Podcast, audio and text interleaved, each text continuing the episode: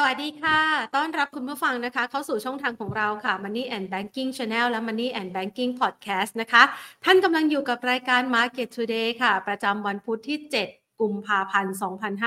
2567 นะคะ วันนี้เนี่ยเป็นวันที่นักลงทุนไทยน่าจะจับตาเกี่ยวกับประเด็นการประชุมคณะกรรมการนโยบายการเงินนะคะ ซึ่งล่าสุดเนี่ยผลการประชุมคณะกรรมการนโยบายการเงินออกมาเรียบร้อยแล้ว คงอัตราดอกเบี้ย นโยบายเอาไว้ที่ระดับเดิมนะคะ 2.5%ค่ะ โดยเป็นการเสียงแตกนะคะเสียงแตกหมายความว่าอย่างไงนะคะ คณะกรรมการทั้งหมดเนี่ยนะคะ มีการลงคะแนนเสียงทั้งหมด 7 ท่านนะคะ 5 ท่านลงคะแนนเสียงให้มีการคงอัตราดอกเบี้ยนโยบายเอาไว้นะคะ ส่วนอีก 2 ท่านนะคะ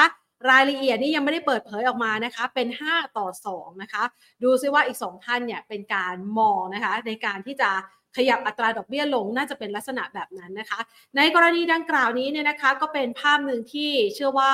นักลงทุนไทยเนี่ยจับตากันเพราะว่าก่อนที่จะมีการประชุมคณะกรรมการนโยบายการเงินในวันนี้นะคะ ในสัปดาห์ที่ผ่านมาเรามีประเด็นเรื่องของตัวเลขที่กระทรวงการคลังแถลงออกมา ระบุบอกว่าเศรษฐกิจของไทยในปี 2566 นั้น เติบโตได้แค่ 1.8%ต่ำกว่าที่ตลาดคาดการณ์ แล้วหลังจากนั้นธนาคารแห่งประเทศไทยก็ออกมาระบุว่ามีโอกาสนะคะ ที่จะมีการปรับลดเป้าการเติบโตของเศรษฐกิจไทยในปี 2566 เช่นกัน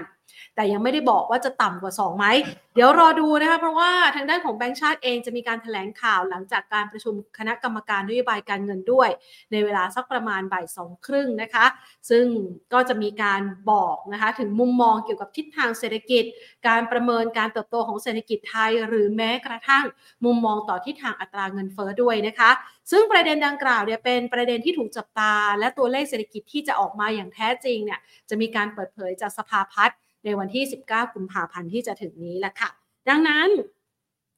ภาพในลักษณะแบบนี้เนี่ยนะคะฝ่ายหนึ่งทางด้านของภาคเอกชนเองก็มีความคาดหวัง อยากจะให้แบงก์ชาติมีการปรับลดอัตราดอกเบี้ย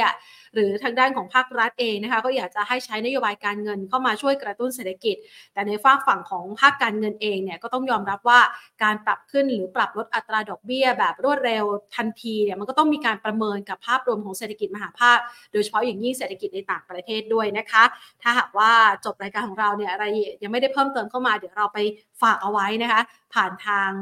แฟนเพจ Facebook ของเรา Money and Banking Channel แล้วกันนะคะ ส่วนท่านใดค่ะที่ติดตามนะคะ ภาพการลงทุนของตลาดหุ้นนะคะ ในช่วงครึ่งเช้าที่ผ่านมาหลังจากเมื่อวานนี้ปรับตัวได้อย่างร้อนแรง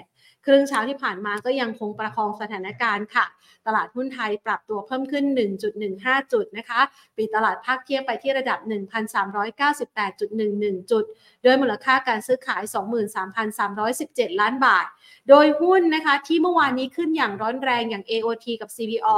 ก็เริ่มมีแรงขายทำกำไรออกมาบ้างนนะคะ โดยทางด้านของ AOT ปรับลดลงไป 0.39% SCC ปูนซีเมนต์ไทยปรับลดลง 1.09%กสิกรไทยขยับเพิ่มขึ้น 1.23% ORN หรือว่าออนสิรินนะคะ ขยับเพิ่มขึ้น 2.86% CPO ค่ะ ขยับลดลงไป 0.45%นะคะ ออนซิรินเนี่ยนะคะเมื่อวานนี้มีข่าวเกี่ยวกับเรื่องของการพัฒนาโครงการอสังหาริมทรัพย์นะคะ ในพื้นที่จังหวัดเชียงใหม่นะคะ เราก็พูดคุยกันไปแล้ว แล้วก็มีเรื่องของกรณีที่จะสร้างนะคะ หรือว่าทำธุรกิจเกี่ยวกับโรงเรียนนานาชาติด้วยนะคะ ก็เลยมีแรงซื้อขายเก็งกำไรคึกคักเมื่อวานนี้ แล้ววันนี้ก็มีแรงซื้อขายเก็งกำไรกันเข้ามาต่อนะคะ ส่วนภาพการลงทุนของตลาดหุ้นไทยค่ะ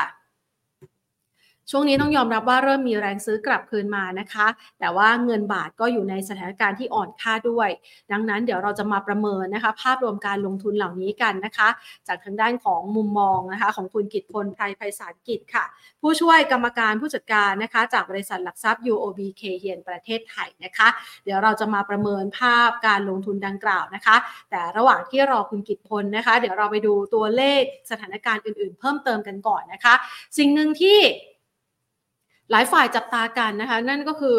เรื่องของเศรษฐกิจ ในสหรัฐอเมริกา ช่วงนี้เนี่ยมันก็มีข่าวเกี่ยวกับเรื่องของภาคอสังหาริมทรัพย์นะคะ จริง ๆ แล้วเนี่ยในปีที่ผ่านมามันมีประเด็นเรื่องของธนาคารขนาดกลางและขนาดย่อมของสหรัฐ ที่อาจจะมีการขาดสภาพคล่อง ตอนนี้ก็เริ่มมีประเด็นนี้กลับคืนมานะคะ หลังจากที่มีธนาคารรายหนึ่งในสหรัฐนั้นประสบกับปัญหาเรื่องของการเผชิญหนี้เสีย จากการปล่อยกู้ในภาคอสังหาริมทรัพย์ด้วย ประเด็นนี้ก็อาจจะต้องจับตากัน เพราะว่าเป็นสิ่งหนึ่งที่ทำให้ราคาหุ้นนะคะ ของกลุ่มธนาคารในช่วงระยะเวลาา 3-4 วันที่ผ่านมา ปรับตัวลดลงไปด้วยนะคะ จากความวิตกกังวลดังกล่าวอะเอาละเรามาดูกันนะคะ หลังจากที่เล่าเรื่องนี้แล้วนะคะ เราจะมาดูกันต่อนะคะว่าสำหรับภาพการลงทุนในประเทศไทยนะคะจะมองอย่างไร ท่ามกลาง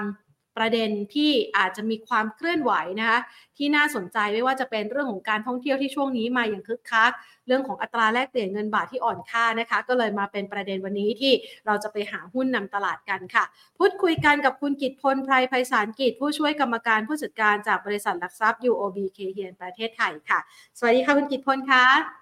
ครับ สวัสดีครับค่ะ วันนี้มาท่ามกลางการดู แล้วก็ลุ้นผลประชุมคณะกรรมการนโยบายการเงินนะคะ ล่าสุดออกมาแล้วในการคงอัตราดอกเบี้ยนโยบายเอาไว้ที่ระดับเดิม 2.5%แต่ดูเหมือนว่าเสียงจะแตกค่ะคุณกิตพลคะ มติเนี่ยแบ่งออกเป็น 5 ต่อ 2 เรามองในเรื่องนี้ยังไงบ้างคะ ก็ต้องบอกว่าไม่ไม่ใช่เรื่องน่าแปลกใจนะครับ คือหลาย ๆ ครั้งเนี่ยเราอาจจะมองว่าเอ๊ะ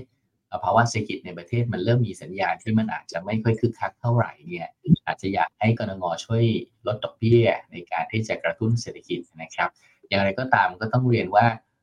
การขยับนโยบายเกี่ยวกับเรื่องดอกเบี้ยเนี่ยมันมีผลกระทบในหลายมิติมากนะครับ แล้วก็นอกจากในมิติของการกระตุ้นเศรษฐกิจแล้วเนี่ยมันมีมีมิติในเรื่องของตัวเสถียรภาพทางด้านของตัวพออัตราแลกเปลี่ยนด้วยนะครับถามว่าทำไมถึงเป็นอย่างนั้นเนี่ยอยากจะชวนพาไปดูสถิติบางอย่างเนี่ยที่เคยเกิดขึ้นกับเราเนี่ยในอดีตเมื่อ 23 ปีที่แล้วนะครับต้องบอกว่า 23 ปีที่แล้วเนี่ย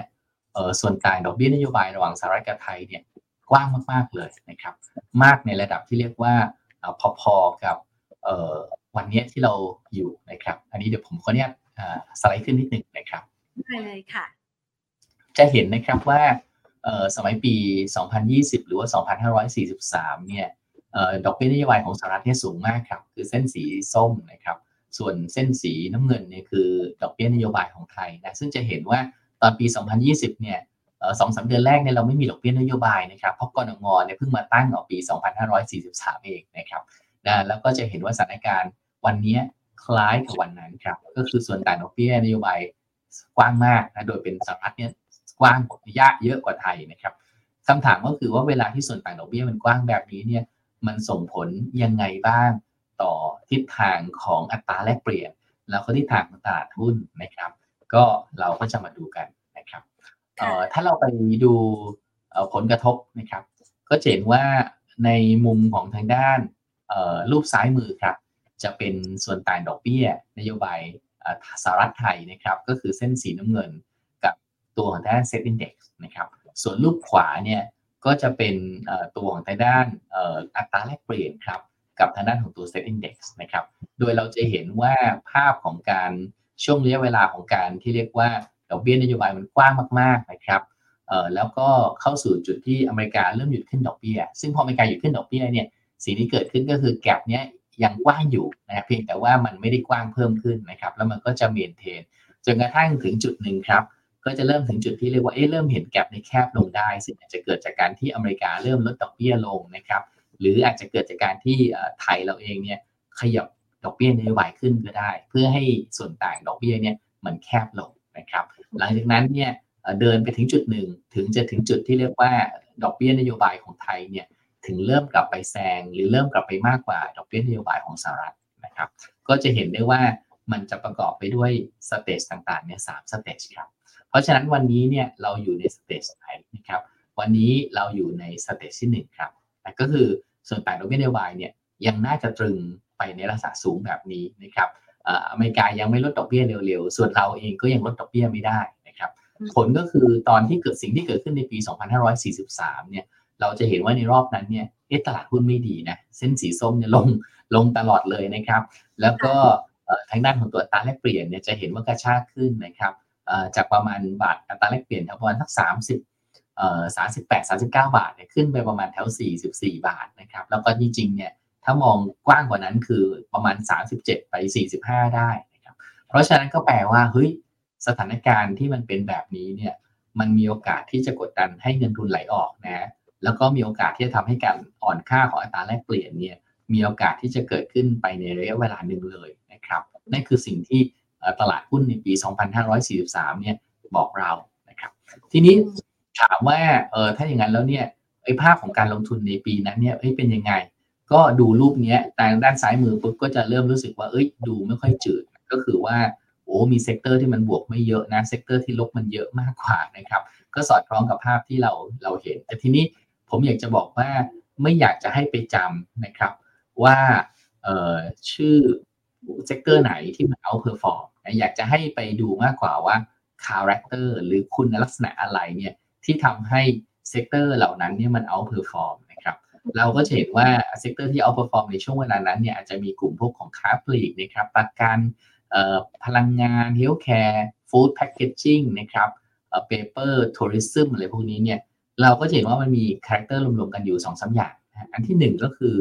เป็นกลุ่มที่หนี้ไม่ค่อยเยอะครับ แต่พอหนี้ไม่ค่อยเยอะเนี่ยเวลาดอกเบี้ยมันคงตัวสูงในระยะเวลานานก็ไม่เคยไม่ค่อยเกิดผลกระทบ จากเรื่องต้นทุนดอกเบี้ยสักเท่าไหร่นะครับ อันที่ 2 ก็คือเอ้ยเป็นบางคนเนี่ย เขาได้ประโยชน์จากดอกเบี้ยที่สูงด้วยนะ เอ๊ะมีด้วยเหรอ ก็ต้องบอกว่ากลุ่มประกันนะครับ เป็นกลุ่มที่ได้ประโยชน์จากดอกเบี้ยที่สูงจากส่วนต่างจากจากเรื่องของตัวบอลยูที่สูงนะครับ แล้วก็ทำให้เวลาเขารับเบี้ยประกันจากเราแล้วไปลงทุนเนี่ยมันก็ได้ผลตอบแทนในการลงทุนที่ดีนะ แต่วันนี้มันอาจจะไม่ได้เหมือนอย่างนั้นนะครับ เพราะว่าวันนี้กลุ่มประกันเนี่ยหลายตัวจะมีการลงทุนในในหุ้นเยอะครับ เพราะฉะนั้นกลายเป็นว่าถ้าสมมติว่า bond yield สูงก็จริงนะ แต่ว่าตลาดหุ้นไม่ดีเนี่ยเขาก็จะเป๋ ไปตามผลของตลาดหุ้นนะครับ ดังนั้นจะเห็นนะครับว่าเราดูเฉพาะชื่อไม่ได้ แต่ต้องทำความเข้าใจว่าทำไมเวลานั้นเขาถึงดีนะครับ อีกพวกหนึ่งที่เราเห็นความดีในกลุ่มที่มัน outperform นะครับ ก็คือกลุ่มที่ได้ประโยชน์จากเงินบาทอ่อนค่าครับ อย่างเช่นกลุ่มแพคเกจิ้งอย่างเช่นกลุ่มของทางด้านอาหาร อย่างเช่นกลุ่มของทางด้าน tourism นะครับซึ่งพวกนี้เนี่ยจะได้ประโยชน์ทางตรงและทางอ้อมนะทางตรงก็เป็นพวกของทางด้านส่งออกครับ แต่ทางอ้อมก็คือภาคบริการนะครับ พวกการแพทย์ หรือพวกของทางด้านท่องเที่ยวเนี่ยแน่นอนว่าเวลาเงินบาทอ่อนค่า คนที่มาเที่ยวบ้านเราก็คือใช้จ่ายถูกลงนะครับ เพราะฉะนั้นถ้าเราทำความเข้าใจภาพนี้ได้ก็คือไม่ต้องไปท่องชื่อ แต่ว่าให้มองหาครับว่ากลุ่มไหนที่มีคุณลักษณะตามที่เราคุยกันก็คือหนี้ไม่ค่อยเยอะกระแสเงินสดดีนะครับแล้วก็ได้ประโยชน์จากสถานการณ์ทางเศรษฐกิจขณะนั้น แล้วก็ที่สำคัญก็คืออาจจะได้ประโยชน์จากเงินบาทอ่อนค่าด้วยเนี่ยก็มีโอกาสที่มันจะ perform ได้ดีครับถามว่า บางคนแต่บางคนก็จะบอกนะครับว่าเอ๊ะแต่ดูรูปนี้เสร็จแล้วปุ๊บเนี่ยโอ้โหไม่ไหวเลยนะขออนุญาตหนีจากตลาดเลยได้ไหมเพราะว่าดูรูปนี้เสร็จปุ๊บเนี่ยเออจะเห็นเลยว่าตลาดหุ้นลงไป 17-18%เนี่ยโอ้แล้วถ้าอย่างนี้เนี่ยหนีหนีดีไหมนะในตลาดตอนนี้ต้องบอกว่าเออผมก็ต้องบอกว่าเฮ้ยใจเย็นๆไว้ก่อน วันนี้ไม่เหมือนวันนั้นนะครับ สาเหตุหนึ่งที่ทำให้ตลาดหุ้นในปี 2543 ไม่ค่อยดีเนี่ย มันมีปัจจัยเฉพาะอยู่ก็คือว่าในวันนั้นเรายังไม่ได้ฟื้นจากต้มยำกุ้งดีนะครับ ในตอนนั้นเรามีวิกฤตต้มยำกุ้งนะครับ ที่เกิดขึ้นตั้งแต่ปี 96-97 เนี่ย ผลก็คือในปีเอ่อปี 2000 นะครับเอ่อตอนนั้นเนี่ยถ้าไปดูจะเห็นว่า debt to equity ratio นะครับ หรือว่าอัตราส่วนหนี้สินต่อทุนของ Set Index วันนั้นเนี่ยของหุ้นไทยอยู่ที่ประมาณ 9 เท่าครับ สูงมากนะครับ9เท่านะ กลุ่มธนาคารเนี่ยมี DE ratio เท่าไหร่22 23เท่านะครับ แล้วก็อีกหลายกลุ่มนะครับ อยู่ประมาณ4-7เท่าเพราะจะเห็นเลยว่า เฮ้ยที่มันที่ตลาดหุ้นเราแย่ในวันนั้น ก็เพราะว่าหลายคนมีหนี้เยอะหนี้เป็นสกุลเงินต่างประเทศ แถมมีหนี้อยู่บานเลยเนี่ยสี่เท่าสิบเท่าเก้าเท่า เนี่ย ตรงนี้ทำให้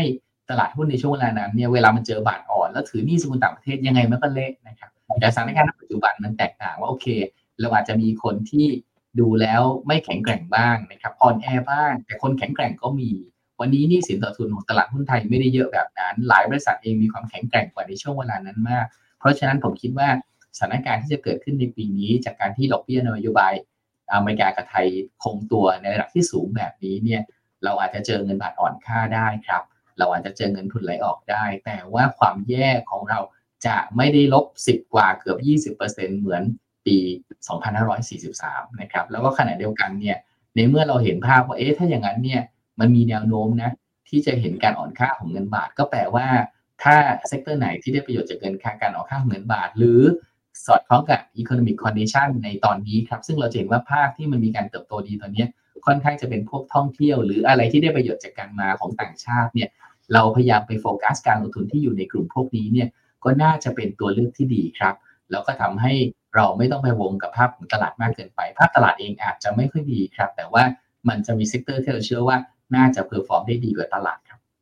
ค่ะฟังแบบนี้เนี่ยพอจะได้ไอเดียในการลงทุนกันเลยนะคะ แล้วเราก็จะได้เห็นว่าหุ้นที่เกี่ยวข้องในเงื่อนไขต่างๆ เหล่านี้ที่คุณกิตพลได้แนะแนะมาเนี่ยนะคะ เริ่มมีแรงซื้อกลับคืนมาด้วยนะคะ แต่ก่อนที่เราจะไปเจาะนะคะ ว่ามันเป็นโอกาสในการลงทุนในหุ้นตัวไหนบ้าง สอบถามแบบนี้ดีกว่านะคะว่า แล้วเงินบาทเนี่ยเรามองมันจะอ่อนค่านานไหมคะ เพราะว่าสัญญาณส่วนหนึ่งเนี่ยเราก็มองว่าเดี๋ยวอนาคตข้างหน้า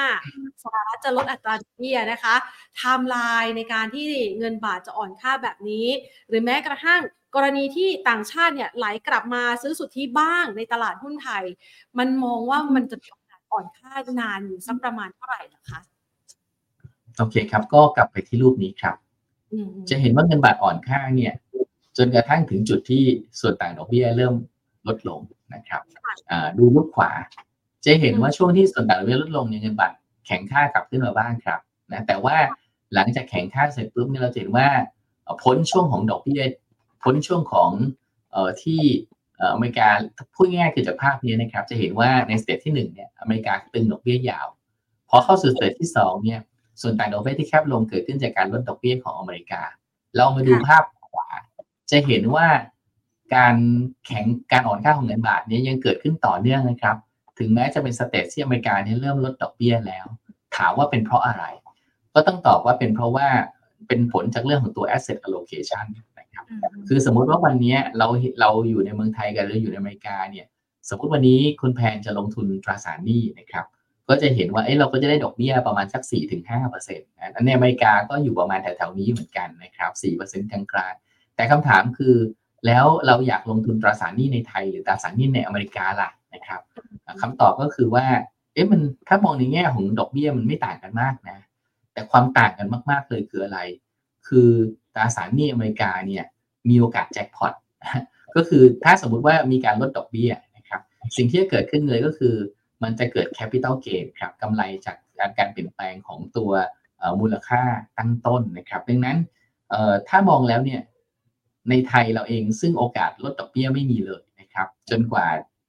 ดอกเบี้ยจะกลับมาปกติมากๆเนี่ยดังนั้นก็แปลว่าอย่างมากที่สุดอยู่ในไทยเราจะได้แค่ 4-5%แต่ถ้าเราไปอยู่ตลาดตราสารหนี้อเมริกานะครับ เราจะได้ทั้ง 4 และ5%ถึง5%แถมมีการลดดอกเบี้ยเราได้ capital gain ด้วยครับ แล้วก็ที่สำคัญก็คือถ้าทุกคนคิดอย่างนี้พร้อมกันทั้งโลก เงินจะไหลไปอเมริกาครับ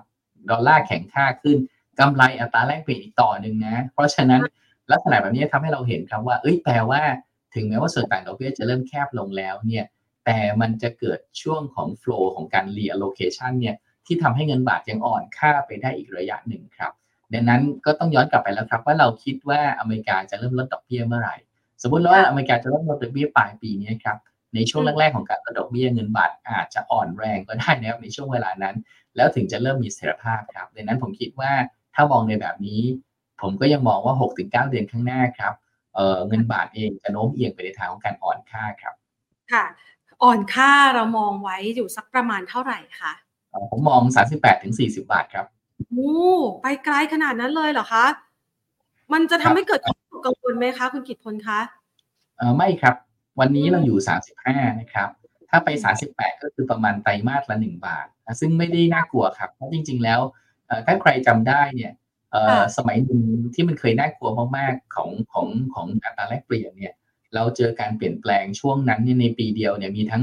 มีทั้ง 32 มีทั้ง 40 นะคือ เราเจอการอ่อนค่าระดับไตรมาสละ 3 บาทนะหรือแข็งค่าระดับไตรมาสละ 3 บาทอย่างนั้นน่ะเหนื่อยครับนะฮะค่ะแต่สมมติว่า อ่อนค่ายาวๆ แต่เป็นสักประมาณไตรมาสละบาทหนึ่งอันเนี้ยพอที่จะ hedging ได้ พอที่จะ manage ความเสี่ยงได้นะครับดังนั้นผมคิดว่า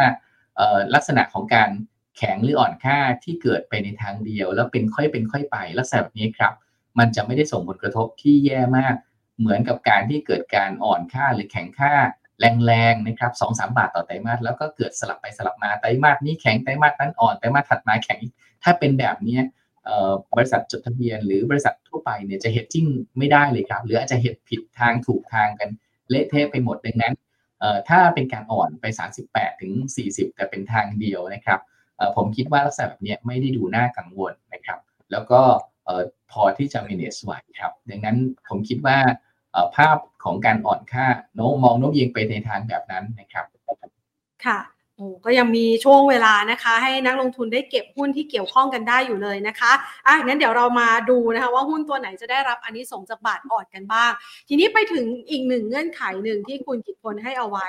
เรื่องของปัญหาสภาพคล่องแล้วก็คุณภาพหนี้ของบริษัทจดทะเบียน คือถ้าใครมีหนี้น้อยเนี่ยกำลังของเขาก็จะมีความแข็งแกร่ง ยืนระยะในช่วงอัตราดอกเบี้ยสูงได้ ตอนนี้เนี่ยถ้าเรามองในลักษณะแบบนี้ เงื่อนไขอะไรคะ ที่มันจะกลับมาปลดล็อกให้ปัญหานี้หายไปจากภาพของบ้านเราอะค่ะ โอเคครับ ก็ต้องบอกว่าสิ่งที่เริ่มเห็นสถานการณ์ของปัญหาเนี่ยก็คือ การที่ปีนี้ครับ จะมีตราสารหนี้ที่มันถึงกำหนดชำระเนี่ยในปริมาณที่เยอะพอสมควรนะครับ ก็คือถ้าเรามาดูแล้วเนี่ยไตรมาสหนึ่งก็สองแสนเกือบสามแสนล้านนะครับไตรมาสที่สองก็สองแสนไปปลายไตรมาสที่สาม กับสี่นี่ก็ไตรมาสละวันสองแสนล้านนะครับเออโดยในกลุ่มนี้เราก็จะเห็นว่ามันมีสองส่วนนะก็คือตัวของทางด้านตราสารหนี้ที่เป็น investment grade แล้วก็เป็นที่เป็น high yield นะครับ investment grade ก็คือเอ้ยอยู่ในกลุ่มที่มัน triple B ขึ้นไปเนี่ยนะครับอยู่ในกลุ่มที่ถือได้ว่าลงทุนได้กับที่มันเป็นไฮยิวไฮยิวเนี่ยอาจจะเรตติ้งแย่กว่านั้น หรือส่วนใหญ่ไม่ได้จัดเรตติ้งเป็นการขายแบบ ขายให้นักลงทุนที่เป็น high net worth หรือเป็น institutional investor นักลงทุนสถาบันนะครับ ซึ่งก็จะมีเกณฑ์การขายที่มัน relax มากกว่านะครับ ทีนี้ต้องบอกว่าถ้าขายนักลงทุนที่เป็น high net worth นะซึ่งต้องบอกว่าโดยนิยามของก.ล.ต.ก็มองว่าเอ๊ะมีความสามารถในการที่จะรับความเสี่ยงได้ มีความรับทราบความเสี่ยงของตราสารหนี้ที่มีความซับซ้อนได้เนี่ยแต่จริง ๆ แล้วมันก็คนที่ซื้อเนี่ยไม่ได้เป็น high net worth จริงทั้งหมดนะครับ บางท่านก็ไม่ได้อยู่ในเกณฑ์นี้คือ ไม่ได้มีสินทรัพย์เกิน 50 ล้านอะไรขึ้นไป แต่ว่าอาจจะมีอยู่ 10-20 ล้านนะครับ แต่ว่าก็มองแหละครับว่า เอ้ยเนี่ยไอ้ตราสารพวกนี้มันยิวมันมันดีนะ ดอกเบี้ย7%นะหรือมันอยากได้อะนะเพราะฉะนั้นก็เลยอาจจะพร้อมตัวครับนะไปไปไปแสดงตนประมาณว่าเออเซ็นรับรองว่าเนี่ยเราเป็น high net worth investor นะ แต่จริงๆแล้วตัวเองไม่ได้ อยู่ในเกณฑ์ที่จะจะมีความมั่งคั่งขนาดนั้น สุดท้ายก็เกิดปัญหาขึ้นมานะครับเอ่อผมคิดว่าในภาพตรงนี้เรายังไงก็คงเลี่ยงไม่ได้นะครับ สิ่งที่เราเห็นณตอนนี้ก็คือหลายบริษัทเองเนี่ยเริ่มมีการทยอยขอเลื่อนชำระคืนเงินต้นนะครับ เนื่องจากว่าอาจจะมีปัญหาสภาพคล่องที่เริ่มประสบนะและขณะเดียวกันในเมื่อทุกคนถึงดิวของคุ้นกู้พร้อมๆกันเนี่ย แต่ในสภาวะที่เป็นปกที่ที่เป็นปกติแล้วทุกคนรู้สึกว่าเอ้ยไม่เป็นไรไม่มีความเสี่ยงนะครับ อันนี้เราก็พร้อมที่จะต่อตัวนะครับ ใครลงทุนหุ้นกู้อะไรไว้ พอเขาหมดแล้วออกตัวใหม่มา เราก็มักจะอุดหนุนนะครับ แต่บนสถานการณ์ปัจจุบันที่คนกลัวว่าเฮ้ยจะมีใครเจ๊งอีกบ้างไหมจะมีใครมีปัญหาพินัดชำระหรือเปล่าเนี่ยเราก็จะระมัดระวังมากขึ้นครับ เราเคยมีตั๋ว แต่ทีนี้ในถ้าเป็นบริษัทที่มาขอ refinance เนี่ย ด้วยเรตติ้งที่เป็น triple A เราอาจจะรู้สึกว่าเออสบายใจได้ไม่น่ากลัว แต่ถ้ามันตัวที่มาเนี่ยเป็นเรตติ้งไม่ได้สูงมากเนี่ยเราจะเริ่มกังวลแหละแล้วก็อาจจะเริ่มรู้สึกว่า เอ้ย ถ้าอย่างนั้นอย่าอย่าดีกว่า ถึงเวลาเงินครบแล้วก็เอาคืนไม่ต่อตัวไม่ไม่ซื้อตัว refinance ถ้าเป็นแบบนี้มันก็จะมีคนที่ refinance ไม่ได้ครับ ซึ่งเราเริ่มเห็นปัญหาในช่วงที่ผ่านมาแล้วนะครับในหลายๆเคสเนี่ยที่พอมัน refinance ไม่ได้ปุ๊บก็นำไปสู่การที่ไม่รู้จะทำยังไง ก็ต้องใช้วิธี ไม่มีไม่หนีไม่จ่ายนะแต่ขอเลื่อนนะก็คือขอเลื่อนไปก่อนบอกว่าอีก 2 ปี เดี๋ยวคืนเงินต้นให้นะแล้วก็ขณะเดียวกันจะขอเพิ่มดอกเบี้ยให้นิดนึงด้วย คือยังไม่รู้นะครับอีก 2 ปีข้างหน้าเนี่ยจะมีเงินต้นคืนหรือเปล่าก็ยังไม่รู้เลย แต่น้อยที่สุดเนี่ยก็เป็นทางเลือกเดียวที่เขาทาได้ก็คือขอเลื่อนไปก่อนแล้วสองปีข้างหน้าค่อยไปว่ากันนะครับผมคิดว่าในภาพตรงนี้ครับสำหรับนักลงทุนที่อยู่ในฝั่งตราสารหนี้ก็คงจะต้องเพิ่มความระมัดระวังมากขึ้นครับถ้าใครที่ ต้องบอกว่าปีนี้จะเป็นปีที่ตราสารนี้น่าสนใจนะครับต่อเนื่องไปถึงปีหน้าด้วย แต่ปัญหาก็คือว่าถ้าวางเงินไม่ถูกหรือไปอยู่ในตัวที่มันมีความเสี่ยงสูงมากๆเนี่ยต้องบอกว่าโอเคเวลาได้ได้ดอกเบี้ยที่ดีครับ7%แต่เวลาที่มันเสียเนี่ยมันกลายเป็นว่ามันไม่ได้เสียหายสิบยี่สิบเปอร์เซ็นต์นะคือบางทีเงินต้นเกือบทั้งหมดเนี่ยมันมันอาจจะกลายเป็นต้องไปนั่งตามทวง ซึ่งใช้เวลานานมากนะครับ กลายเป็นว่าได้ได้น้อยแต่เสียทีเนี่ยเสียหมดเลยครับดังนั้น ต้องบอกว่าลักษณะแบบนี้ครับผมคิดว่าก็ทำให้นักทุนคงต้องเพิ่มความระมัดระวังมากขึ้น แล้วก็ต้องมาดูมากขึ้นเช่นเอ๊บริษัทที่เราปล่อยกู้เนี่ยกระแสเงินสดจากการดำเนินดำเนินงานพอไปได้นะเขาจ่ายดอกเบี้ยไม่ได้สูงเกินไปนะ แล้วก็ไม่ได้มีหนี้ที่มันจะถึงดิวในปีนี้ปีหน้าเยอะๆเนี่ยถ้าเป็นลักษณะแบบนี้ก็ต้องบอกว่าก็มีโอกาสที่เขาจะสามารถคืนหนี้เงินต้นได้นะครับ ก็ต้องบอกว่าปัญหาที่เกิดขึ้นก็เป็นสิ่งที่ดีที่ทำให้อินเวสเตอร์เองตระหนักมากขึ้นครับว่า การลงทุนในตราสารหนี้เนี่ย มันมีความเสี่ยงที่มากกว่าหลายคนคิดครับค่ะ ก็ต้องมีความระมัดระวังนะคะ เวลาจะลงทุนอะไรก็ศึกษาก่อนก่อนที่เงินเนี่ยจะไปย้ายไปอยู่ที่มือคนอื่นนะคะ ถึงแม้ว่าเราอยากจะได้อัตราผลตอบแทนที่ดีก็ตามก็ต้องศึกษาเพิ่มเติมให้มากยิ่งขึ้นอะทีนี้พอเราเห็นเงื่อนไขเหล่านี้แล้วนะคะ น่าจะมีโอกาสละเพราะว่าเรื่องของสภาพคล่อง หรือว่าความแข็งแกร่งของสถานะเงินทุนเนี่ยต้องรอในระยะถัดไปเพื่อที่จะแก้ไข แล้วก็ให้ภาพของเศรษฐกิจดีขึ้นด้วยจะได้มีรายได้กลับมาจุนเจือในลักษณะแบบนี้ของบริษัทจดทะเบียนต่างๆนะคะระหว่างนี้เนี่ยพอเราฟังจากคุณกิตพลที่ให้เอาไว้แล้วเนี่ยพอจะเห็นภาพนะคะธีมการลงทุนที่น่าสนใจนะคะ ไม่ว่าจะเป็นบาทอ่อนหรือว่าเรื่องของท่องเที่ยวด้วย คุณกิตพลจะแนะนำในเรื่องของการลงทุนในการคัดหุ้นในธีมเหล่านี้ยังไงบ้างคะโอเคครับก็ในในประเด็นแรกก่อนเลยก็คือเรื่องของตัวบาทอ่อนนะครับ เราเราเห็นภาพแล้วว่าถ้าเป็นไปตามสถานการณ์ของตลาดเนี่ยมีความคล้ายคลึงกับสิ่งที่เกิดขึ้นในปี 2543 ซึ่งย้ำนะครับว่า มันจะไม่แย่เท่านั้นนะฮะมันอาจจะดีกว่านั้นได้นะครับ คือ 2023 2543เนี่ยตลาดลงไป 17% 18%แล้วก็หุ้นเนี่ยเละเทะ แต่ปีนี้ตลาดเองอาจจะลงแต่อาจจะลงแบบ5%ก็ได้นะครับ อาจจะลงแค่นั้น หรืออาจจะทรงๆตัวอยู่แบบนี้ครับพันสามร้อยถึงประมาณพันห้าร้อยจุดนะครับ ไม่ค่อยไปไหน แต่มันจะมีคนที่ได้ประโยชน์จากสถานการณ์ครับ ซึ่งหลักๆก็จะเป็นกลุ่มที่ ได้ประโยชน์จากบาทอ่อนค่านะครับทีนี้บาทอ่อนค่าเนี่ยต้องแยกย่อยไปครับว่าจะมี 2 พวก พวกที่ 1 ก็คือทางตรงเลยนะทางตรงคืออะไร ทางตรงก็คือกลุ่มที่ได้ประโยชน์จากบาทอ่อนค่าทางตรงๆ อย่างเช่น การส่งออกครับ ซึ่งส่งออกของบ้านเราก็จะมีกลุ่มอิเล็กทรอนิกส์นะครับกลุ่มอาหารนะในพวกนี้ที่น่าจะได้ประโยชน์จากเงินบาทอ่อนค่า กับอันที่ 2 ก็คือทางอ้อมครับซึ่งส่วนใหญ่ในภาคบริการ ก็คือพวกการแพทย์พวกท่องเที่ยวนะครับ อันนี้คือคนที่เวลาเงินบาทเราอ่อนค่าลง คนที่เดินทางมาใช้บริการก็หรือเดินทางมาเที่ยว ก็จะจ่ายน้อยลงนะครับหรือว่ามีตัว purchasing power ที่มันเทียบแล้วเนี่ยโดยสัมพัทธ์แล้วมันสูงขึ้นนะครับดังนั้นก็จะอยู่บน4 sector นี้เป็นหลักครับยังไงก็ตามถ้าผมมองนะครับ ผมก็คิดว่าเอ๊ะด้วยความที่อิเล็กทรอนิกส์เอง perform ไปเยอะแล้วเนี่ยปีนี้มันอาจจะถึงเวลาของกลุ่มอาหารก็ได้ครับ นะโดยเฉพาะพวกของทางด้าน TU CPF Beta Grow นะครับทั้ง 3 ตัวนี้มีจุดเหมือนกันอยู่อย่างหนึ่งครับว่าไตรมาสสี่เนี่ยน่าจะดูไม่จืดนะก็คือน่าจะขาดทุนนะครับ TU ขาดทุนจากการตั้งสำรอง Red Lobster เป็นหมื่นล้านนะครับเกือบ2 0,000 ล้านตัว TCPF กับ Beta Grow เองเนี่ยก็จะขาดทุนครับจากเรื่องของตัวผลประกอบการนะครับ หลายคนก็จะบอกว่าเอ๊ะแต่ว่าเขาปราบหมูเถื่อนนี่นะนะราคาหมูในประเทศเริ่มดีขึ้นแล้วเนี่ย เออมันควรจะดีขึ้นสิก็ต้องบอกว่ามันก็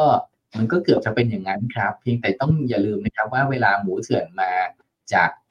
อเมริกาใต้เนี่ยมาจากบราซิล มาจากอาร์เจนตินาเนี่ยพอเข้าไทยไม่ได้ครับเพราะอยู่ดีๆ วิ่งมากลางทะเลแล้วเนี่ยปรากฏว่าเอ้าเมืองไทยตรวจหมูเถื่อนเข้มขึ้นทำไงดีล่ะเขาก็ไม่เขาไม่วิ่งกลับไปอเมริกาใต้เนี่ยเขาก็วิ่งต่อ แต่ว่าเลยไทยจะไปเวียดนามไปกัมพูชาแทน ดังนั้นถ้าใครตามสถานการณ์ก็เห็นว่าในประเทศเพื่อนบ้านเราเนี่ย ราคาหมูก็ลงหัวภาพเลยนะครับ ดังนั้นสิ่งที่เกิดขึ้นตรงนี้นะครับก็คือเราก็มันก็จะเป็นตัวนึงที่ทำให้ผลประกอบการไตรมาสสี่ในกลุ่มนี้จะยังมีคนขาดทุน แต่สิ่งที่น่าสนใจก็คือว่าตั้งแต่ไตรมาสหนึ่งเป็นต้นไปนะครับผลประกอบการกลุ่มนี้เองน่าจะเริ่มดีขึ้น ราคาหมูหมูในประเทศมีเสถียรภาพมากขึ้น ปัญหาหมูเถื่อนได้รับการแก้ไขดีขึ้น ต้นทุนในการเลี้ยงหรืออาหารสัตว์ ในปีนี้เทียบกับปีก่อนหน้า หรือปีก่อนนู้นที่มีเรื่องของตัว รัสเซียยูเครนเนี่ยต้องถือว่าลดลงมาอย่างมากนะครับ เพราะฉะนั้นตรงนี้ก็จะทำให้น่าจะเห็นการเทินราวในกลุ่มอาหารได้ครับสำหรับในกลุ่มภาคบริการนะครับ ผมคิดว่าพวกของทางด้านทางด้านของตัวการแพทย์และท่องเที่ยวเนี่ยก็จะเป็นตัวที่ดูน่าสนใจหรือน่าทำการบ้านครับอืมค่ะอะแล้วเอาแล้วอิเล็กทรอนิกส์ล่ะคะ เราเรามองยังไงบ้างคะช่วงนี้ยังมีประเด็นเรื่องของอ่า เทคโนโลยีนะคะหุ้นเทคโนโลยีที่บ้านเราไม่มี เขาก็มาลงทุนในอิเล็กทรอนิกส์กัน อันนี้ณปัจจุบันราคาน่าสนใจไหมคะ ก่อนที่จะไปในภาคบริการ ผมมองเฉยๆครับ คือต้องบอกว่าอิเล็กทรอนิกส์เนี่ยด้วยความที่ปีก่อนหน้านั้นดีมากนะครับ แล้วก็ถ้ามาเทียบกันแล้วเนี่ยวันนี้ valuation ของหุ้นอิเล็กทรอนิกส์หลายตัวเนี่ยอยู่ในจุดที่ค่อนข้างที่จะสูงนะครับเมื่อเทียบกับค่าเฉลี่ยในอดีต แล้วก็จริงๆ ปกติแล้วอิเล็กทรอนิกส์เนี่ยเป็น early recovery ครับ ก็แปลว่าสมมติวิกฤตเศรษฐกิจเจอวิกฤตอย่างเช่นเราเจอวิกฤตโควิดเข้าไปเนี่ยกลุ่มแรก ๆ ที่มันจะฟื้นตัวที่เป็น early recovery เนี่ยจะเป็น sector อิเล็กทรอนิกส์แต่วันนี้มันไม่ใช่ early recovery แหละ วันนี้คือ late recovery นะครับเพราะฉะนั้นใน late recovery เนี่ยอิเล็กทรอนิกส์เองจะไม่ได้ perform ได้ดีสักเท่าไหร่นะดังนั้นผมคิดว่าในรอบนี้เราก็เลยไม่ได้แนะนำให้ไปมองอิเล็กทรอนิกส์เท่าไหร่ครับ ค่ะอะงั้นเราไปดูภาคบริการกันนะคะ ไม่ว่าจะเป็นการแพทย์หรือว่าท่องเที่ยว ช่วงนี้ซื้อขายกันคึกคักเลยค่ะ ถ้าหากว่าจะให้คุณกิตพลช่วยคัดเลือกตัว top pick มามีตัวไหนที่น่าสนใจบ้างคะโอเคครับ ถ้าไปดูในกลุ่มที่เป็นพวกของทางด้านภาคบริการนะครับว่ามันมีอะไรที่น่าสนใจบ้าง ก็ต้องบอกว่าโอปีนี้เนี่ยน่าสนใจเกือบทุกตัวเลยและปีนี้เลือกยากมากๆเลย เอ๊ะทำไมปีนี้มันถึงแน่ น่าสนใจเกือบทุกตัวนะ ก็เดี๋ยวมาขออนุญาตเอาภาพนี้ให้ดูนะครับอะโอเค มันต้อง ก็ถ้าไปดูจะเห็นว่าปีนี้ครับเอ่อทางด้านของตัวจำนวนนักท่องเที่ยวต่างชาติเนี่ยหนึ่งถึงยี่สิบแปดมกราคมออกมาสองจุดเจ็ดล้าน จริง ๆ แล้วเอ่อวันนี้ตัวเลขถึงสามสิบเอ็ดมกราคมออกมาแล้วนะครับ ประมาณสามล้านนะครับสามจุดศูนย์สามเอ่อซึ่งโตขึ้นประมาณสี่สิบเอ็ดเปอร์เซ็นต์นะครับนักท่องเที่ยวชาวจีนเนี่ยเดือนมกราคมออกมาห้าแสนคนนะครับถ้าเทียบกับมกราคมปีที่แล้วที่อยู่ที่เก้าหมื่นหนึ่งเนี่ยโตขึ้นประมาณ 453%ครับนะซึ่งถือว่าเป็นเลขที่ดีมากนะครับทีนี้ดีมากอย่างเนี้ยมันมันดีกว่าปีที่แล้วยังไง ปีที่แล้วนักท่องเที่ยวที่อยู่ในกลุ่มที่เป็นท็อปมากๆคือมาเลเซียครับ ทีนี้มาเลเซียเนี่ยต้องบอกว่าเป็นนักท่องเที่ยวทางบกครับ ก็คือขับรถเข้ามานะครับ แล้วก็แน่นอนเขาอยู่ใกล้เพราะฉะนั้นเขาไม่ต้องจ่ายค่าเครื่องบินเขาขับมาเที่ยววันศุกร์วันอาทิตย์กลับบ้านก็ยังได้ เพราะฉะนั้นเขาก็จะอยู่ไม่ยาวนะครับ เทียบกับจีนซึ่งมาครั้งหนึ่งเนี่ยอยู่ยาวกว่านะครับ มา 7 วันอย่างเงี้ยดังนั้นถ้าเราไปดูตัวเลขนะครับ ต้องบอกว่า uh, spending per trips เนี่ยทางด้านของจีนเนี่ยจะสูงกว่ามาเลเซียประมาณ 3 เท่านะครับ ก็แปลว่านักท่องเที่ยวจีนหนึ่งคนเนี่ยพอๆนักท่องเที่ยวมาเลเซีย3คนนะครับดังนั้นก็แปลว่าพอปีนี้เราเห็นจีนกลับมาเนี่ยโอ้โหไม่ธรรมดานะครับ เพราะว่ามันแปลว่าการกำลังใช้จ่ายเนี่ยก็จะเพิ่มสูงขึ้นที่สำคัญก็คือปีนี้พอเป็นจีนมาเนี่ยสายการบินก็ต้องดีครับ เพราะว่าเขาต้องบินเข้ามา เพราะฉะนั้นเวลาสายการบินดีเนี่ยดีตั้งแต่ต้นน้ำเลยครับ ไม่ว่าจะเป็นท่าอากาศสัญญาณนะครับ อย่างเช่น AOT หรือจะเป็นสายการบินครับ อย่างเช่น AAV BA หรือคนที่เติมน้ำมันครับอย่าง BAF นะฮะดังนั้นผมคิดว่าในรอบนี้สามตัวนี้นะครับซึ่งปีที่แล้วยังไม่ค่อยดีเท่าไหร่ เพราะว่า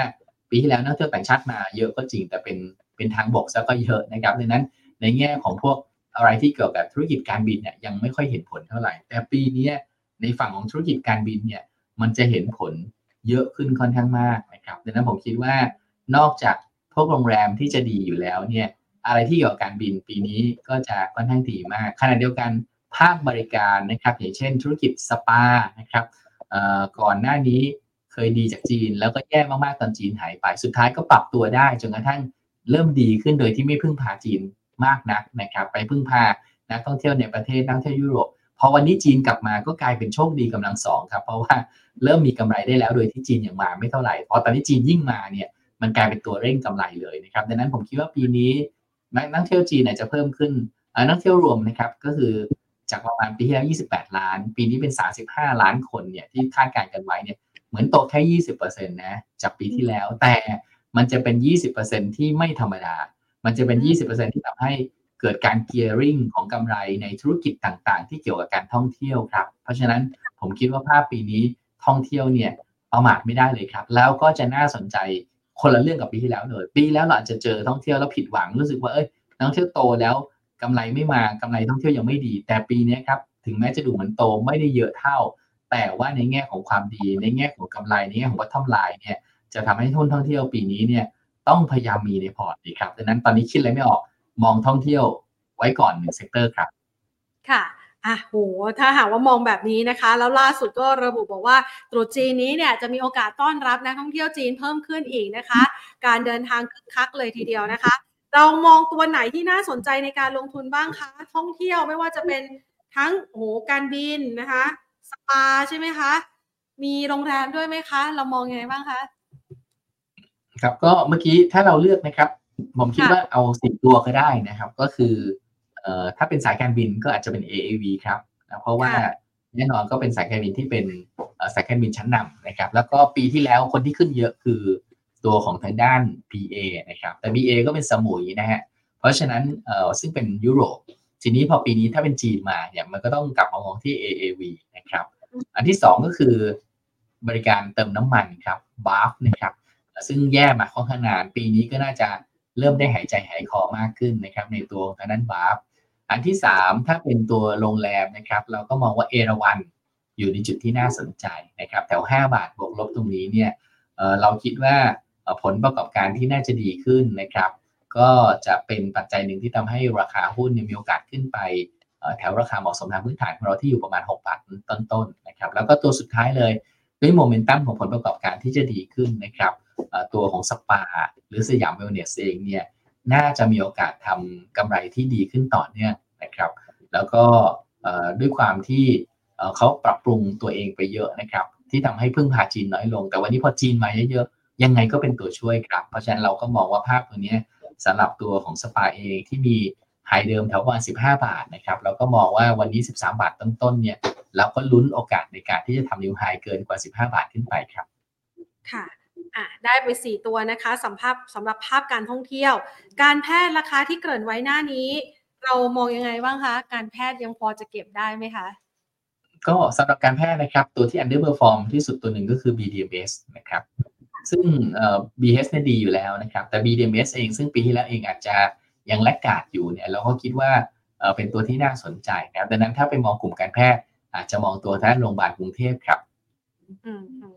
ให้เอาไว้นะคะ คุณผู้ชมจะได้ไปศึกษากันนะคะ ขออนุญาตนะคะ สอบถามคำถามจากคุณผู้ชมทางบ้านที่ส่งเข้ามานะคะ คุณผู้ชมขอตัว i t e l ในมุมมองของคุณกิตพลมองอยังไงบ้างคะโอเค เดี๋ยวสักครู่นะครับ เอ่อต้องสักครู่นะฮะอืม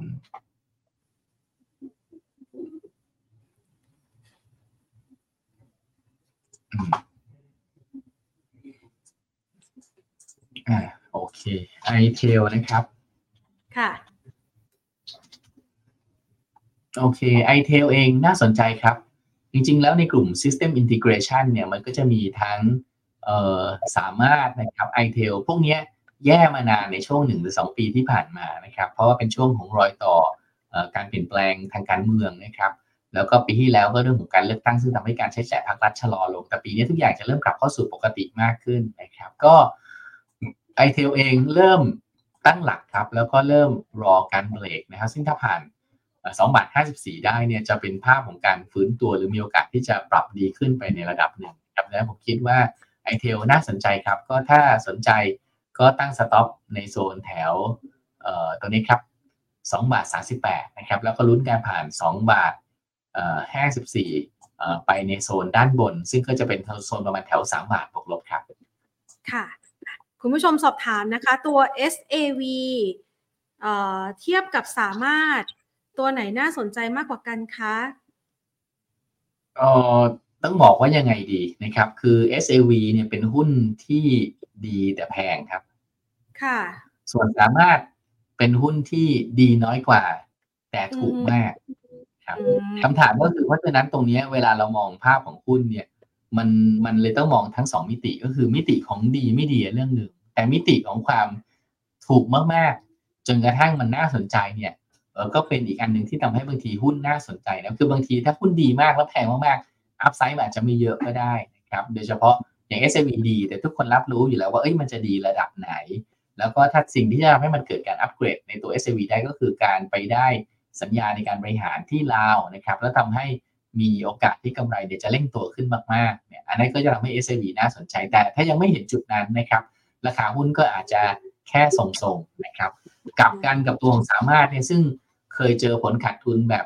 โอ้เยอะแล้วก็เละเทะไปมาก่อนหน้านี้เนี่ยวันนี้เเริ่มเห็นภาพของการดีขึ้นส่วนหนึ่งก็คืออขาย s อ v มาเนี่ยแล้วก็ได้เงินก้อนหนึ่งเข้ามานะครับจากการ IPO ก็ทำให้ได้เงินเนี่ยมารีไฟแนนซ์หนี้ของตัว สามารถเองนะครับลดดอกเบี้ยจ่ายไปได้ประมาณปีละเป็นร้อยล้าน แล้วก็ขณะเดียวกันเอาเงินนั้นไปปล่อยให้หุ้นลูกต่ออย่าง STC เเพื่อปรับโครงสร้างหนี้ก็กลายเป็นว่าทั้งกลุ่มเนี่ยก็ดีขึ้นมาหมดนะดังนั้นต้องบอกว่าในมุมแบบนี้ครับถ้าถามผมเนี่ยผมก็จะชอบสามารถนะครับด้วยมุมที่ว่า NAV ของสามารถที่ประกอบจากบริษัทลูกหลายๆแห่งรวมกันเนี่ยมันอยู่ที่ประมาณ7บาท50 แล้วถ้าจริงๆ ถ้ารวมธุรกิจของสามารถเข้าไปด้วยเนี่ยมันอาจจะได้ ราคาเหมาะสมขึ้นไปถึง9ถึง10 บาทได้นะครับดังนั้นก็ต้องบอกว่าถ้าภาพระยะกลางๆชอบสามารถครับเพียงแต่เพียงแต่ฟังดีๆนะครับเอ่อต้องบอกว่าเราแนะนำสามารถค่อนข้างจะบ่อยในช่วงที่ผ่านมาตั้งแต่ประมาณ 4 บาทกลางๆ เพราะฉะนั้นวันนี้ขึ้นมา 6 บาท 20 แถวนี้จะเป็นโซนแนวต้านสำคัญที่อาจจะเริ่มมีแรง take profit เข้ามานะครับดังนั้นผมคิดว่าการที่จะลงทุนแถวนี้ได้ครับ แต่ว่าต้องวางกลยุทธ์ไว้ด้วย หรืออย่างน้อยสุดเนี่ยลุ้นว่าเอ๊ะมันเป็นการเบรก แถว5บาท85 ขึ้นมา ก็แปลว่าถ้าซื้อแล้ว อย่างน้อยสุดราคาหุ้นย่อต้องไม่ย่อต่ำกว่า5บาท85ครับ ค่ะ คุณผู้ชมนะคะ ขอถามตัวต่อไป just if ค่ะ just if มองยังไงบ้างคะก็จริงๆแล้วในช่วง 6 เดือนที่ผ่านมาเนี่ยเราแนะนำ marketing ที่บริษัทนะครับ ก็คือไม่ว่ามีราคาไหนก็ควรที่จะขายนะครับสาเหตุสำคัญก็คือ แต่ว่านั่นคือตอนแถวประมาณ 7 บาทนะครับ นั่นแถวเจ็ดบาทหรือว่ามากกว่า ถามว่าทำไมเราถึงแนะนำอย่างนั้น เออก็ต้องบอกว่าเป็นเพราะว่าเราเวลานักทุนคำนวณพวกนี้ต้องคิดสองเรื่องก็คือหนึ่งเเขามีระยะเวลาสัญญาเท่าไหร่แล้วในหนึ่งปีเราจะได้ปันผลจากเขาประมาณเท่าไหร่นะครับสมมุติว่าเรามองก่อนหน้านั้นเนี่ยตัวเลขมันคือ 90 กว่าตังค์นะครับ ตอนที่ยังมีสัญญาแค่ 9 ปี เพราะตอนหลังเนี่ย สัญญานี้ขยายเป็นประมาณ 15 แต่ว่าเป็น 15 มันจะต้องแลกกับการลดค่าเช่าให้กับทางด้านของตัว AS นะครับแต่ว่าโดยรวมๆแล้วเนี่ยในแง่ของทางด้านการเงินเนี่ย NAV หรือ Net Present Value เนี่ยไม่แตกต่างกัน แต่ก็ส่งผลให้ในแต่ละปีเนี่ยเงินปันผลมันจะลดน้อยลงนะครับก็อาจจะเหลือประมาณสักแถว 64 สตางค์ต่อปี64 สตางค์คูณ 15 ปีนะครับ ก็นักลงทุนลองกดเครื่องคิดเลขเดี๋ยวผมจะกดไปเป็นเพื่อน นักลงทุนเลยก็ได้นะคุณอะประมาณ9บาท60 แต่9บาท60เนี่ยเราจะได้ก็ต่อเมื่อเราถือครบ 15 ปีนะ ถ้าเราทำแล้วถ้าเรา discount เอ่อ value discount ตัวเอ่อ discount rate เข้าไปเนี่ย มันก็จะได้ราคาเหมาะสมประมาณแถวเจ็ดถึงไม่เกินแปดบาท ก็แปลว่าราคาเหมาะสมของของแจ๊สซีสำหรับคนที่ถือ จนกระทั่งสัญญาหมดได้ ก็คงจะได้เงินมากกว่าราคานี้แต่ก็จะประมาณแถว เออเจ็ดแปดบาท อาจจะได้แค่แค่เก้าบาทก็ได้ แต่คิดในเมืองเชิงมูลค่าแล้วเนี่ยก็คือเจ็ดถึงแปดบาทก็จะเป็นแฟร์ครับ เพราะฉะนั้นถามว่าตรงนี้ถ้าจะเอาถ้าจะซื้อก็พอได้แต่ถามว่าจะต้องทนอึดอัดนะ เพราะว่าเราก็จะได้ปันผลประมาณปีละหกสิบสี่ตังค์เนี่ย แล้วก็ไม่แล้วก็ไม่ไปไหน แล้วก็ราคาหุ้นก็ด้วยเวลาที่ลดน้อยลง ราคาหุ้นก็จะไซด์เวย์ดาวลงไปเรื่อยๆนะครับ อยากให้เห็นตัวอย่างตัวนี้ก็คือจะอาจจะดู ABPIF นะ ซึ่งเป็นตัวที่มีไม่มีในนี้แหละ ต้องต้องไปดูในในโปรแกรมตัวอื่นนะครับอย่างเช่นถ้าไปดูเนี่ยมันก็จะเคยมีตัวที่มันเป็นพวกกองทุนที่มันมีรายได้จากการขายไฟฟ้า อย่าง ABPF ก็จะเห็นภาพแบบนี้ครับก็คือราคาพอเข้าสู่ช่วงท้ายของสัญญาก็คือลงไปหาค่อยๆลงไปหาศูนย์นะครับ นะ เพราะฉะนั้นแจ๊สอีฟ พวกนี้ก็จะเป็นอะไรที่ลักษณะแบบแบบนั้นเหมือนกันนะเพียงว่าคุ้มไม่คุ้มขึ้นอยู่กับว่า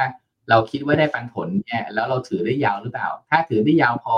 แล้วแฮปปี้กันรับปันผลโดยที่ยอมเห็นตัวมันเองราคาลงไปเรื่อย ๆ ได้เนี่ย อันนี้ก็จะคุ้มแต่ว่ามันไม่ใช่หุ้นครับ ต้องมองมันเป็นเหมือนกับตราสารหนี้หรือเป็นหุ้นกู้ตัวหนึ่งครับ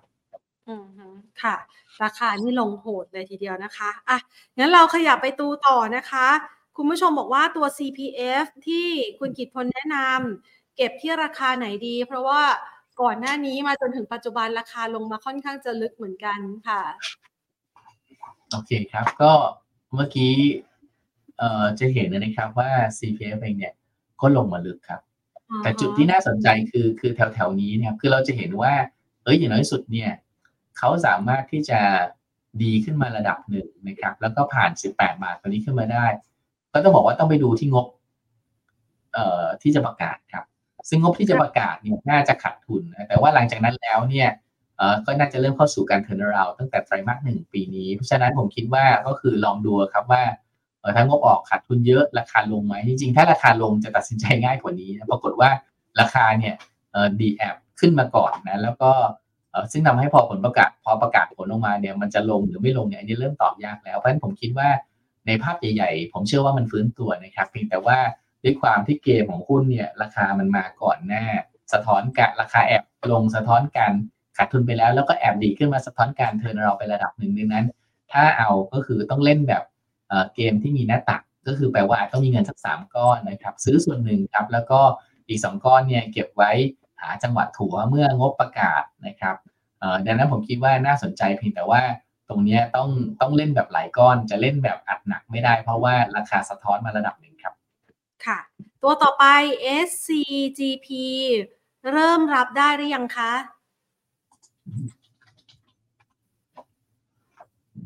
ก็ SCGP เริ่มมีสัญญาณที่มันดูดีขึ้นนะครับ หรือเริ่มมีสัญญาณที่เราเริ่มเห็นภาพที่มันเอ่อเป็นเป็นบวกมากขึ้นนะครับเอ่อ ภาพใหญ่ๆก็คือผลประกอบการเนี่ยน่าจะแย่สุดไปแล้วแล้วก็เริ่มมีโอกาสที่จะดีขึ้นอย่างไรก็ตามเนี่ยจะเห็นว่าโอ้ราคาเอ่อต้องบอกว่าภาพของหุ้นมันดูอ่อนกำลังมากๆนะครับดังนั้นในลักษณะแบบนี้มันจะอืดมันจะดูน่าเบื่ออยู่พอสมควรนะครับนะดังนั้นต้องทำใจนิดนึงว่าเออคนที่เก่งกำไรก็คือ ต้องวางสต็อปหรือวางอะไรที่เผื่อไว้ด้วยว่าถ้าเกิดผลประกอบการมันไม่ดีจริงเนี่ยมันอาจจะสุดได้นะก็เอ่อถ้าเอาก็คือโซนแถวนี้ครับเราก็ตั้งสต็อปที่เท่าไหร่ ตั้ง stop ที่ประมาณ 30.5 ซึ่งก็ต้องบอกว่าค่อนข้างจะดี เพราะว่า stop ไม่ได้ลึกเท่าไหร่นะครับก็ลุ้นการฟื้นตัวขึ้นมาในกรอบนี้ครับแถว 36 หรือถ้าผ่านได้ถึงจะเป็นการกลับโครงสร้างของขาลง หรือหลุดโครงสร้างของขาลงนะครับดังนั้นก็ 32ลุ้น36 ครับ แล้วก็ใช้ stop ที่ 30บาท50 ครับค่ะตัวต่อไปนะคะ VGI วันนี้มีประเด็น Kerry ใช่ไหมคะ เรามองยังไงบ้างคะ ก็น่าจะขัดทุนเละเทะนะครับ เพราะว่าเออผมคิดว่า VGI เนี่ยถือ Curry อยู่นะครับ แล้วก็ถ้าเราฟังจากที่หนังสือพิมพ์ เขียนก็คือเอ่อผู้บริหารเองเนี่ยน่าจะอยาก exit คือจริงๆแล้วอ่าฮะ VGI เนี่ยมี Curry นะครับ แล้วก็ถูกผลขาดทุนของ Curry ถ่วงปีหนึ่งพอสมควรนะครับเอ่อแล้วก็วันนี้ถ้าสมมติคิดว่าเอ้ยยังไง Curry มันกลับมาแบบเดิมไม่ได้แล้วเนี่ยเอ่อ การที่ Curry เองมีการทำ tender offer ที่ 5 บาท 50 ซึ่งมันน่าจะเป็นราคาที่ต่างกับต้นทุนที่ VGI เคยมีเนี่ยพอสมควร มันก็จะนำไปสู่การที่บังคับให้ VGI ต้องต้องมี provision หรือมีการรับรู้ impairment ของเงินลงทุน รับรู้ด้อยค่า ทีนี้ก็ต้องเลือกครับว่าจะรับรู้ด้อยค่าแล้วลุ้นมันต่อ หรือจะเจ็บแต่จบแบบเดียวกับ TU ก็คือว่า เอ้ย ตัดสินใจ ไหนๆมันต้องมีคนทำ tender แล้วก็ยอม tender ไปเลย แล้วก็รับรู้ loss ก้อนใหญ่ๆไปเลยเนี่ย ก่อนหน้านี้ผมคิดว่าคนคิดว่าเขาจะแค่ impairment นะแต่วันนี้ผมคิดว่าเขาคนจะเริ่มคิดแล้วว่าเอ้ยในเมื่อหุ้นหลายตัวมันเจ็บแต่จบแล้วดีเนี่ยเอออาจจะการเจ็บและจบใน VGI เทมที่ทำให้ขาดทุนก้อนน่าจะใหญ่มากๆนะครับดังนั้น วันนี้เราจะเห็นข่าวว่าเออ VGI เดี๋ยวมันจะได้ไม่มีผลกระทบจากเรื่องนี้ แต่ระยะสั้น เราน่าจะเห็นการขาดทุนก้อนใหญ่ๆ ซึ่งการขาดทุนก้อนใหญ่ๆเนี่ยอาจจะนำไปสู่การที่จ่ายปันผลไม่ได้นะครับ ทั้งในตัว VGI ทั้งในตัวของ BTS เพราะว่าเอ่อกำไรสะสม BTS เองก็มีอยู่ตัวเลขหนึ่ง สมมุติขาดทุนมากเกินกว่าตัวเลขนั้น เขาอาจจะจ่ายปันผลงวดนี้ไม่ได้นะครับ แต่ก็ต้องไปใช้กระบวนการทางบัญชีนะ ไปเอ่อลดทุนล้างขาดทุนสะสมอะไรเงี้ย แล้วถึงจะกลับมาจ่ายปันผลได้ ดังนั้นเอ่อการลงทุนในตัว VGI ในตัว BTS ในกลุ่มนี้เรามาระวังความเสี่ยงอันนิดนึงก็คือว่าถ้าสำหรับคนที่คนที่คาดหวังปันผลนะครับเอ่อ รอบนี้ถ้าเจอผลกระทบหนักจริง มันอาจจะจ่ายปันผลไม่ได้ แล้วต้องใช้กระบวนการบางอย่างแก้ ถึงจะกลับมาจ่ายปันผลได้ในช่วงต่อไปนะครับ ก็ผมคิดว่าราคาตรงนี้ก็น่าจะที่เราเห็นวันการดีดเนี่ยคือดีดสะท้อนมุมมองว่าจากนี้ไปอาจจะไม่ต้องรับรู้ขาดทุนจากจาก Curry แต่สิ่งที่ต้องระวังก็คือว่ามันอาจจะยังไม่ได้รับรู้ก็ได้ครับว่า เดี๋ยวพอขาดทุนก้อนใหญ่มากๆแล้วเนี่ยมันจะมี Impact หรือมี Consequence อะไรตามขึ้นมาบ้างนะครับ ดังนั้นต้องบอกว่าถ้าไม่มี ก็ต้องถือว่าถ้าถ้ามีอยู่ผมคิดว่าถือได้อย่างเดียวนะ แต่ถ้าไม่มีเนี่ยผมก็ยังมองว่าไม่ได้น่าสนใจอะไรในราคานี้ครับ อืมค่ะอะขออีกสักห้าตัวนะคะ คุณกิตพลคะคุณผู้ชมคะตอนนี้ปิดรับคำถามแล้วนะคะ LH ค่ะ ราคานี้น่าสะสมไหมคะแลนด์เฮาส์นะครับก็แลนด์เฮาส์เองต้องบอกว่าปีนี้ property จะเหนื่อยนิดหนึ่งครับเพราะปกติส่วนใหญ่เนี่ย property ถ้าจะดีคือดีช่วงปลายปีนะครับ แล้วก็แต่ทีนี้ที่จะเหนื่อยนิดนึงก็เพราะว่าด้วยภาพของความเป็น aging society แล้วก็ปีที่แล้วปลายปีเราจะเห็นว่าการเปิดโครงการใหม่ๆเนี่ยมันค่อนข้างจะชะลอ หลายคนเปิดโครงการแล้วกลายเป็นว่า take up rate ไม่ดีขณะเดียวกันยื่นกู้ธนาคารก็เจอ rejection rate ที่สูงนะครับธนาคารไม่ปล่อยกู้ดังนั้น ลักษณะแบบนี้ก็จะทำให้ภาพของผลประกอบการของกลุ่ม property ในปีนี้น่าจะแค่ส่งๆเมื่อเทียบกับปีที่แล้วครับดังนั้นผมคิดว่าถ้ามองแล้วเนี่ย ยังไม่ได้เห็นประเด็นอะไรที่ที่จะทำให้ผลประกอบการมันพลิกได้เลยนะครับในตัวทางด้านแลนด์เฮาส์ก็ถ้าจะลงทุนเพื่อหวังปันผลเนี่ยก็อาจจะพอได้แต่ต้องทำใจว่าผลประกอบการเนี่ยอาจจะยังไม่ได้กลับมาสักเท่าไหร่นะครับดังนั้นผมคิดว่าถ้ามองแล้วอาจจะไปมองกลุ่มอื่นเนี่ยน่าสนใจกว่าในแลนด์เฮาส์ครับ ค่ะ PTG คุณผู้ชมถามว่า 14 บาทจะมีโอกาสกลับมาไหมคะ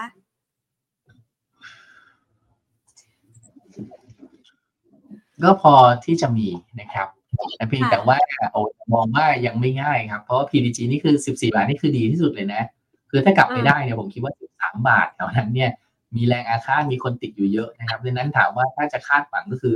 คาดสัก 12 ถึง 13 บาทพอได้แต่คาด 14 บาทณวันนี้ผมคิดว่ายังไกลเกินไปนะครับ ก็ต้องไปดูด้วยครับว่ามันจะมีอะไรที่เข้ามากระทบในเรื่องของตัวการ ตัวค่าการตลาดอีกหรือเปล่านะครับ ซึ่งต้องบอกว่าถ้าไม่มีค่าการตลาดในปีหน้าก็น่าจะเริ่มค่อย ๆ ทยอยฟื้นตัวขึ้นนะครับ ก็ผมก็จะว่าราคาของสำคัญพื้นฐานที่ทำกันส่วนใหญ่จะอยู่ในโซนวันแถว 12-13 บาทนะครับดังนั้นก็ถ้ามองก็มองแค่12-13ยังไม่มองถึง 14 บาทครับ ค่ะ โอริค่ะ